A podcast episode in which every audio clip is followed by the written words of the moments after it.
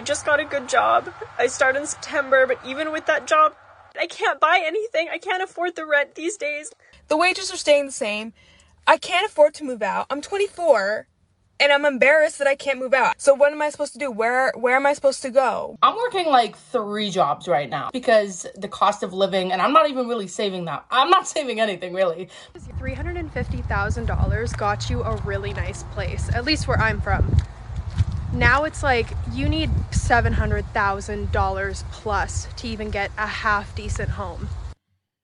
Okay, that is a montage there of young people in British Columbia talking about a, a difficult economy. And we've talked a lot about that, especially a, a housing market, an unaffordable housing market, especially for young people trying to break in, trying to buy that first home.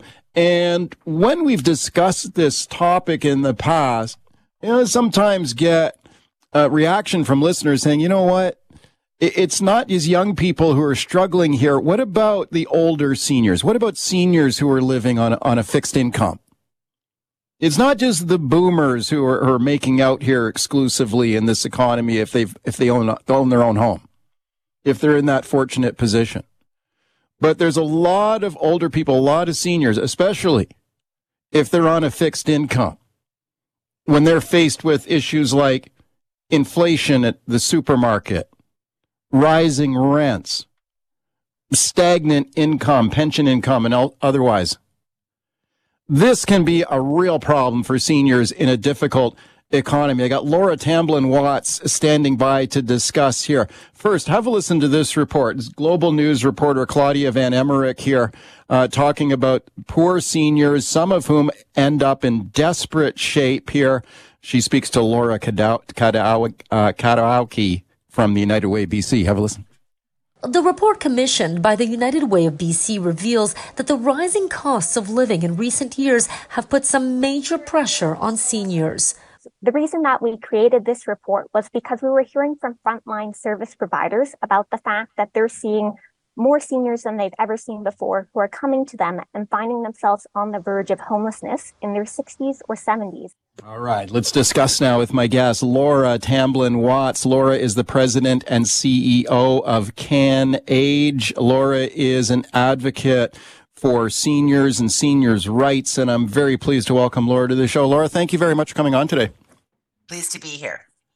Yeah, I appreciate it a lot. And when we hear a lot about seniors struggling in this economy now, if you own your own home and you're sitting on a pile of equity, that's a pretty nice position to be in, especially in a city like Vancouver where housing prices have gone up so much. But not all seniors own their own homes, right? Like, what are you hearing from seniors who are struggling in this economy right now? It's incredibly hard. Um, just to give you a sense, the number of people who are in poverty has gone up for older people in British Columbia for the last three years in a row, and that trend is going to continue with the consumer price index going up, the cost of everything going up, and fixed incomes not generally matching that. That means people are making decisions this winter whether to eat or whether to have heat. Yeah, boy, this is a tough situation, especially when you think about a, a, generation that may have accumulated a lot of debt, right? Can you talk a little bit about that? Because, you know, you talk about boomers who, I guess there's this perception that the boomers are the privileged generation here, but man, if you're, uh, if you're on a fixed income or you're, or you got, you got a lot of debt, it's maybe not such a pretty picture it's actually become the perfect storm. So when we think about older people with good assets, we're not usually thinking actually about the boomers. We're thinking about the generation before. In fact, the boomers mm. are the most indebted generation we've ever had, owing about a dollar seventy for every dollar that they own. In fact, we have not just people retiring with mortgages, we've got boomers who are retiring with graduate student debt. And what that means is because the cost of borrowing money was so low for a really long time, people found it very easy to go get money from banks. But it also meant that they were not earning their own money at much of a rate. Now, costs, of course, have gone up. Interest rates are going up, and that means that they can't afford to finance their debt. And the money that hopefully they were socking away didn't earn as much. And that's leaving a lot of people who thought they were doing okay, middle class folks with their own homes, now sometimes facing homelessness. Yeah, I've, I have friends of mine, Laura, who are in their senior years and maybe had been planning to retire at age 65. Guess what? They get to 65, they can't afford to retire. They have to keep working. Are you hearing that more and more from Canadian seniors? Absolutely, I'm old enough to remember the uh, the Freedom 55 as an idea, and I mean that's just become kind of a joke for most people. So is 65. The reality is, many older people who are not privileged enough to have a very good pension plan, which is increasingly a small group of folks, are not able to retire at 65. And the challenge, of course, is that they may not really be able to stay in the workplace either, where we mostly have got rid of mandatory retirement, except within a union contracts. The reality of circumstances that people face a lot of ageism in the workplace. Yeah. And so, whether they may need to stay in, they may not really be allowed to stay in. Yeah, yeah, I hear a lot about that too. I think that could be a mistake for some employers if they're thinking that way that maybe this person's too old for the job because in, in many cases you're talking about extremely experienced people who have got a great skill set, who would probably be terrific employees if they're given a chance, right? It's exactly right. In fact, yeah. CanAge has worked with uh, the AARP in the States and the World Economic Forum on a great project called Living, Learning, Earning Longer. And what we found is that not only do businesses make more money, but actually groups across employees are much happier and more stable if they have multi-generational workforces. And to replace an mm. older worker in terms of time and experience takes a company on average two to two and a half years to get a new worker up to scruff. And of course with the fact that our population is aging if you have an older workforce or at least older members in your workforce they're more able to serve that older consumer. So it is usually a mistake but one we know people are facing all of the time. Yeah, for sure. Speaking to Laura Tamblyn-Watts, president of CanAge, talking about a difficult economy, especially for older older British Columbians, many of whom are are still working past their planned retirement. What about um, pensions and, and savings? Do most do most seniors have any kind of savings? Do they have a pension? Do they have an RSP?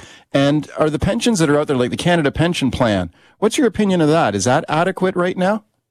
We think about pensions when it was originally created or our own if you will, financial future is a three legged stool. That's a term we hear a lot the three legged stool. The first is that public pension, as you say, CPP yeah. and OAS. And for those that qualify, are GIS, again, that extra piece for people who are very low income. And really, it's almost impossible to live on that amount of money. And it was never designed for that as well. In fact, when we put together that kind of public pension plan, it was done when the average age of death was 67 and they expect expected retirement was 65, right? So it was never supposed to last a third of your lifetime. And it is incredibly difficult to exist on that. So then you move to what we hope would be some type of pension that's offered by a company. And again, we know that very few pensions are now being offered. And if they are, they're really cut back from what we call defined benefit plans to defined contribution plans. You're getting those perhaps if you're a teacher or you're working for government, but companies these days have moved out of pension plans. And so that's become really a bit of the Wild West in that regard. It's unlikely that people are probably going to have pension plans in the same way that they used to. So that moves to our own savings. And yeah. that's a bad story. Particularly when those savings are needing to be used to just cover your cost of living. So we know that many people are just a couple of paychecks away from not being able to make ends meet. And that's true for older people as well. Yeah, and when you take a yeah, it's not a it's not a pretty picture for sure, especially if you don't have those those type of savings. And a lot of people do not. What would you like to see from government here? Is is CanAge calling for like improvements in Canada pension and old age security? What would you like to see done? We are. There's a couple yeah. of key things. First is there was a little bit of an adjustment to uh, some of the government pensions at 75, a little bit of an extra amount, 10% once you reach 75. That's got to come down to 65. People need it earlier. Again, it's not a huge amount, but that little extra margin can help. We are also asking that we stop being forced to convert RSPs into RRIFs and then withdraw them at to 71 years old. That's an old number again from when people died at 74. So that would make sense. You have 3 years to withdraw your money and then you die. We're 10 years later than that now. So we're asking that they mandatory uh, withdrawals of RRIFs go away so people can be better judges of their own money. And then we really have to talk about what the consumer price index is doing to folks. And for that, the best thing we can do actually is not things like tax credits, it's actually money in hand. So we've seen the federal government help in some cases on the East Coast, for instance, with some extra money for heat. We know that people need a little bit of extra money in their pocket, and this is the time for the government to help out. Yeah, boy, that's a great point that you've raised a couple of times there about the life expectancy because people are living longer, right? So, you know, when the Canada Pension Plan was designed, what did you say was the life expectancy then? It was only 67? Yeah, two years. So the idea was you worked until 65, you retired, you lived for two years, and then you died. And then died. And you didn't yeah. just die, you died fairly quickly. And that's yeah. another thing that we don't do anymore. We don't die quickly, which is great. Yeah. So the good news about all of this is that we are living longer and mostly living healthier than we ever have before. This is the good news. The bad news is that we haven't changed our systems to meet that longevity. And so when we're looking at these types of reforms that we need to do, or for people who are looking at their own pocketbook and thinking, what do I have to do?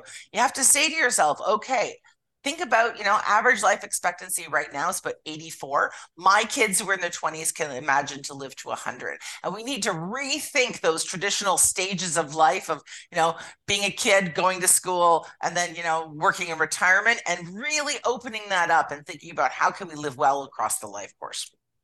Yeah and, and just lastly laura when when we're speaking about seniors who are just trying to make ends meet here in a tough economy.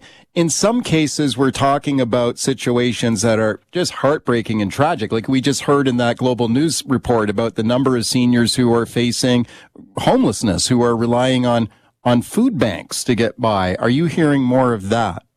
Never before have seniors used food banks more than in the last yeah. couple of years. And the same thing with homelessness. We've never seen such a number of people. And we think that that trend is going to continue. The other trend that we need to think about is social isolation. And those things go hand mm. in hand. As people have less money, they're less able to get transportation, they're less able to get out and about, to get connected with social programs. And so that's why it's really important that we don't just think about older people as not having, you know, one set of needs met, financial needs and reliance, but thinking about really how do we include older people in the world so that they are not isolated, not poor, and not really struggling the way that we see that they are right now.